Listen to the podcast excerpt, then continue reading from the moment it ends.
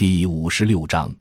二十一世纪新地缘格局中，印度尼西亚的海洋力量展望。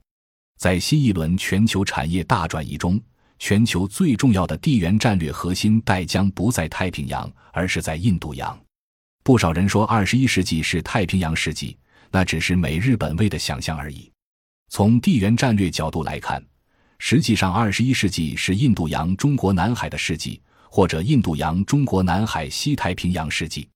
这些海域布满全球最繁忙的海洋航运线，而且在接下来的数十年，对于全球经济来说只会愈来愈重要。印度尼西亚位处南印度洋及太平洋的重要战略位置。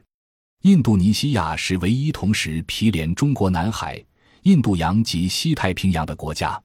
换言之，印度尼西亚位于二十一世纪地缘战略的地理中心点。一、锐意发展造船业。作为千岛之国，印度尼西亚海岸线总长达九万五千公里，具有发展造船业的潜能。印度尼西亚总统乔科维锐意发展造船及航运业，把印度尼西亚打造为世界级的航运强国。他提出，所有国有的船只必须本地制造。二零零五年，印度尼西亚航运部门共拥有六千零四十一艘船只，到二零一六年已增加至两万五千三百五十二只，增幅达百分之三百一十，其中超过百分之九十为印度尼西亚制造。作为拥有丰富海产资源的国家，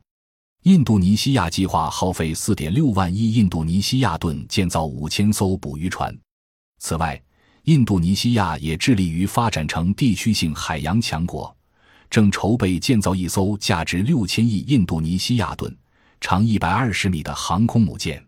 二、印度洋航运线转移与新地缘格局。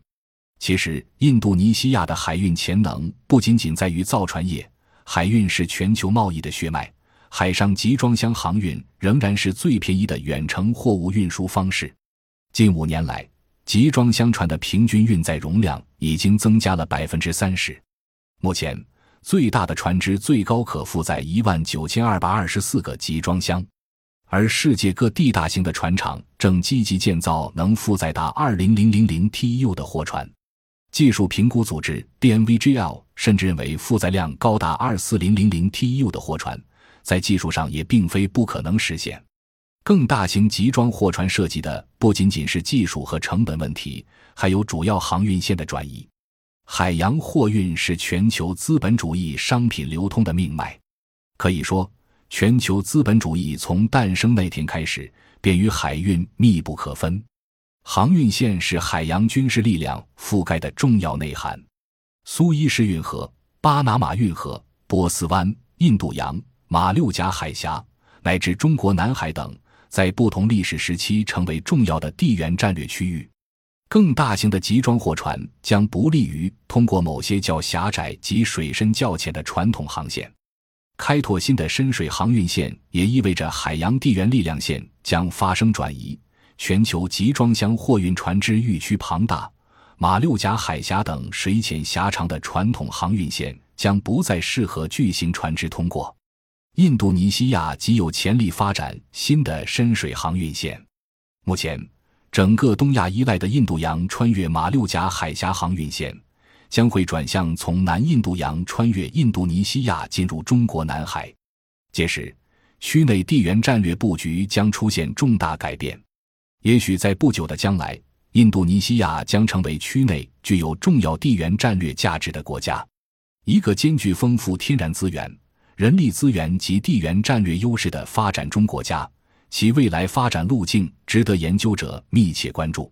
尤其是核心国在全球危机深化之际高调提出重返亚太，把军力的百分之六十部署到中国周边，来体现其亚太在平衡战略。接任的政治家又发起贸易战、科技战等去中国化的策略，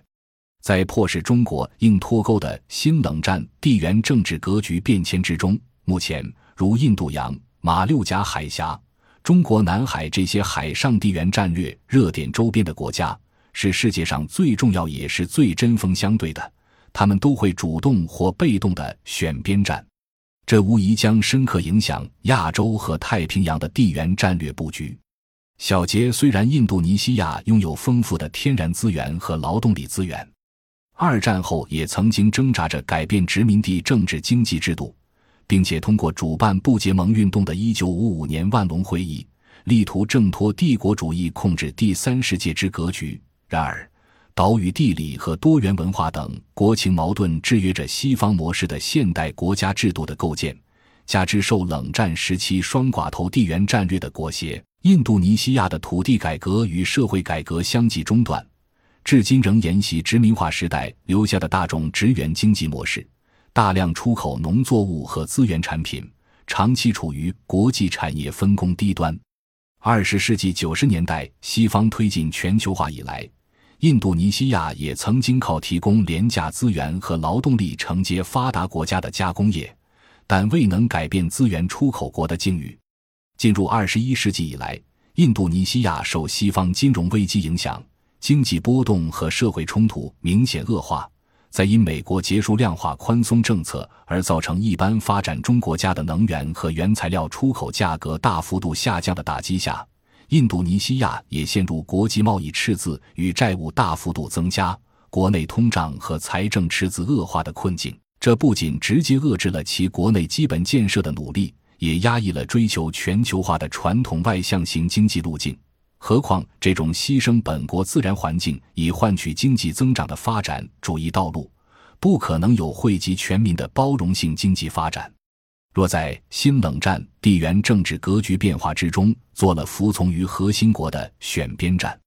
印度尼西亚会更多承受危机重重的核心国的成本转嫁。综上所述。在印度尼西亚的发展路径上埋伏着发展主义陷阱的典型症状，纳入全球化派生的贸易与资本账户双赤字及其造成的国内高通胀、汇率急剧波动、财政赤字恶化乃至继之而来的社会及政治动荡。感谢您的收听，本集已经播讲完毕。喜欢请订阅专辑，关注主播主页，更多精彩内容等着你。